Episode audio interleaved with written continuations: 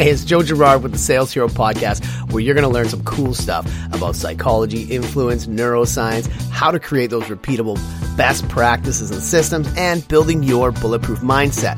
You can also find me on my blog at joegirard.ca and at salesheroacademy.com. Now, today we're talking about listening and questioning. I found this power tip this past year that I've been using with clients, and man, has it been awesome. I've also been training the teams that I work with, and it's really, really simple on building your empathy and building this what I call a three-part sales conversation, which absolutely opens up your dialogues in a way better way. This also has a blog post, so you can check out that link as well for more content. It's all about keeping it simple, having fun, and getting back to helping more people buy from you. So let's get started.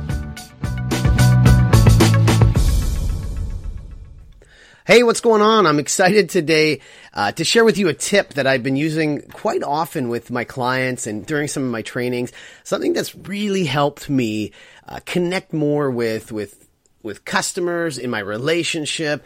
And it's awesome. And it's actually, it's a really surprisingly simple thing that you can do to increase engagement with people you're talking to and really demonstrate that you're listening.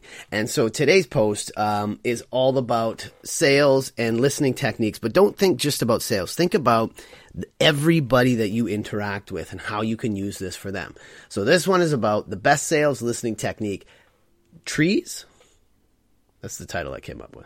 So my first question is, how well in your day-to-day do you really listen? I mean, like, really listen to people. And this super tip is, like I said, anything you can use any day to strengthen your question and listening skills and your relationships. And once I was made aware of this, it's completely transformed the way that I have initial conversations with people. The first thing, which I love to say, is women know everything. Okay.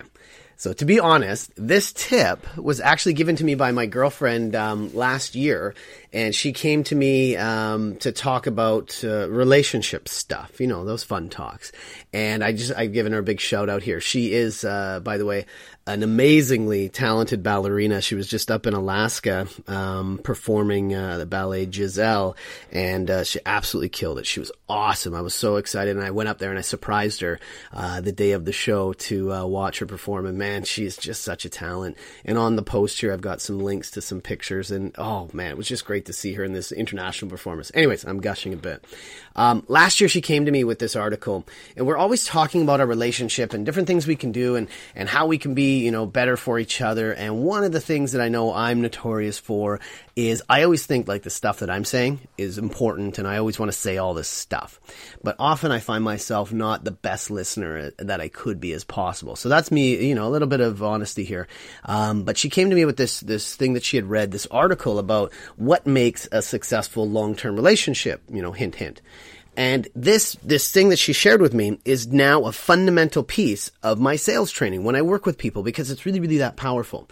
So here's what happens is there's a man and a woman, you know, standing on a porch, and they're looking out at, you know, just outside. And the woman says to the man, "Oh, look at how beautiful those trees are."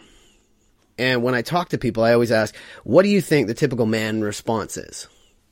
And usually it's one of three things. It's like, uh-huh, or, well, that's nice. Or the worst one is, what trees, right? And it's totally normal. But what happens when somebody, if she says, look at how beautiful those trees are, and the man says, uh-huh, or, oh yeah, those are nice. What happens? You end up killing the conversation, right? So how many times in our days do we kill conversations? And what I did is I started thinking about what really happens during communication and how much is really involved. And the way I look at it is, let's think a little bit deeper about, you know, the complexity of communication. So the woman looks out and she sees these trees. So she uses her eyes to see. Then she has that vision as a thought. And that thought gets processed into an idea that she wants to communicate. So she decides to communicate that.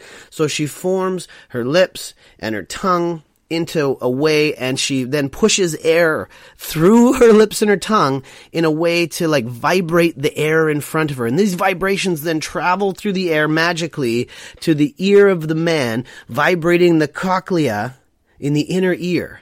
That inner ear then translates that vibration into nerve impulses, which enters his brain and processed as an idea and a new thought. And then he makes the conscious decision to go, Think about that for a second. In our day-to-day, people are saying things. They're going through all of this magical energy. And that's what we talked about last night over dinner. This is magic. We're vibrating the air in a way that is basically like telepathy. I have a thought and I want to put it in your head. So I'm making my body do something to go onto you. It's just as simple as doing that, like Morse code or just making noises. This is how people communicate. And then when somebody nullifies that with a or that's nice, we kill that conversation. So the tip here is when she says, hey, look how beautiful those trees are. The man is supposed to say, what is it about those trees that you find beautiful? Now we have a conversation. What is it about those trees that you find beautiful? Using those words and saying, you know what? There's a reason you said it. I am going to tend to that story and I want to hear from you.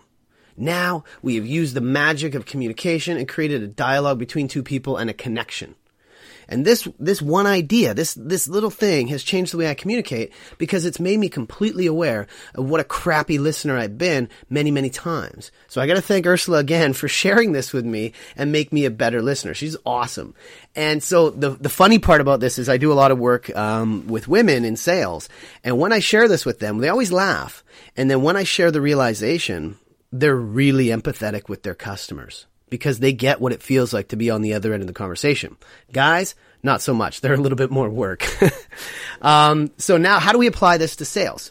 Put this into a context. I've got videos and stuff on question skills. One of the things I love is spin selling, where you use the situation, problem, implication, and need payoff. Some really cool stuff, and there's a link there. And these are great questions you can ask. But you want to be avoid being a question interrogator with your customers, and not just ask question after question. True selling is trying to create this two-way dialogue that creates understanding. So when you seek to understand that person, you want to help frame the problem, and then you can outline a solution. Only then. And that's the success for any relationship. Just like we talk about women and men always rush to solve the problem, don't we, guys? I know I'm bad for it, and I'm trying to get better. So when I hear, I've had a tough day, instead of saying, oh, well, here's what you should do, I should say, what about your day have you found tough? Right? And I see it happen all the time. So my question is do you kill the conversation or you tend to their story? And when somebody shares information with you, do you hold on to that like a really valuable piece of something, or do you simply skip it and move on? Right? And so here are some examples that I've given out of how you can actually put this in action. For example, you're a fitness coach and you ask a customer about a challenge they're having with their fitness. They tell you they're worried about sticking to their goals. So your normal response could be, oh, well, that's normal. And what we do is blah, blah, blah. And here's what we're going to do and blah, blah, blah. Or here's how we're going to get you to stick to your goals. Instead of saying that, which may be totally right, and it could be great information, use what they said and ask for clarification. Say, what about your goals? Do you think it's going to be hard to stick to? And you'd be surprised it may not be what it is, what you think it's, what you assume it was. The next one, let's try this. You sell marketing services, and your customer shares with you that they don't think social media works for their market. So you may want to tell them all the reasons they're wrong and how it could work and all this great stuff and stats that prove them different. Or you could just simply ask, what is it about social media that you think doesn't work for your market? How about this example? You sell printers. You discuss printing needs with a customer, and they tell you that they would like to switch to you as a supplier, but they're worried about the headache of switching. It seems like a lot of work. So a normal response would be to reassure them and say, oh, don't worry, we're going to make it easy. We're going to do this and blah, blah, blah, and here's what's going to happen. And it's okay because we do this all the time, blah, blah, blah, right? Instead, why don't you just ask them, what about switching is going to give you headaches and worries? Let's talk about that for a sec. Now, they're going to tell you exactly what you need to focus in on so you can come up with a collaborative solution together, okay? How about this? Well, my background, this is a sweet spot. You work in education as an admissions advisor. So basically you're trying to help students come to school, right? A potential student calls and says they want to make a career change because they're not happy with their job. So the typical answer is, oh, well, don't worry. You're in the right hands. We've got great programs and here's what we're going to do, blah, blah, blah. We just jump in and say all the stuff, bleh, right? Instead, the best question would be, what is it about your job that you're unhappy about? They're going to tell you. And the last example here, you sell consulting services and you ask a potential client what they feel success would mean from in a year from now if all these things were in place. Maybe they tell you, you know what, that would feel really good. That'd feel great. And most of the time they're going to tell you that and you're going to say, okay, cool, here's what we're going to do next. Instead, what you should say is say, you know what about that new reality would make you feel great? Get them to dig a bit deeper on that situation. And see, in every one of these instances, and I can do this all day, we identify opportunities to pause, listen, and tend to their story. And that's what I want to challenge you is, are you looking for these opportunities in your conversations, or are you just waiting for your turn to speak and say a bunch of stuff? And I always use the example of that skipping rope game double dutch, where you're just waiting to jump in and go blah and say all your stuff. And the big question here is, when was the last time you were listened to? Right? This is the major factor. In our everyday lives, it's rare that we are truly listened to. By using these question and listening skills, you actually demonstrate to somebody else that you care, that you heard them, that you want to understand what's going on. It's very rare that people these days listen to each other. And so I always say that the best gift you can give someone is that you're listening to them genuinely, right? And so, you know, when I do training for teams, one of the funniest things that I find is my aha moment is when I say, okay, everybody, why don't you guys share with me the best questions that you ask your clients, your customers? And right away, they start just telling me all their best statements or the stuff they tell people. Well, I tell them this and I tell them that and I tell them that. And I say, oh, great. And we write it all down. And at the end of it, I say, great. Now let's look at how many of these are statements and how many of these are questions. And we're always shocked to find that, you know what, we do a lot of just telling, right?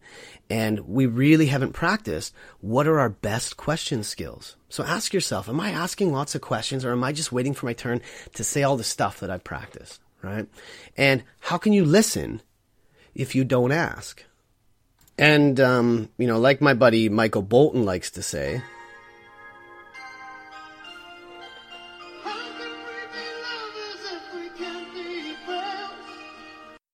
I just thought I'd share that with you for a second here.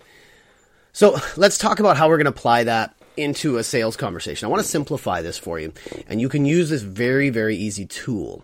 I call it a three-part sales conversation, and use all three parts in your next dialogue with people. So now that we know that we possibly are missing some opportunities with people, challenge yourself and test this process for your next group of calls.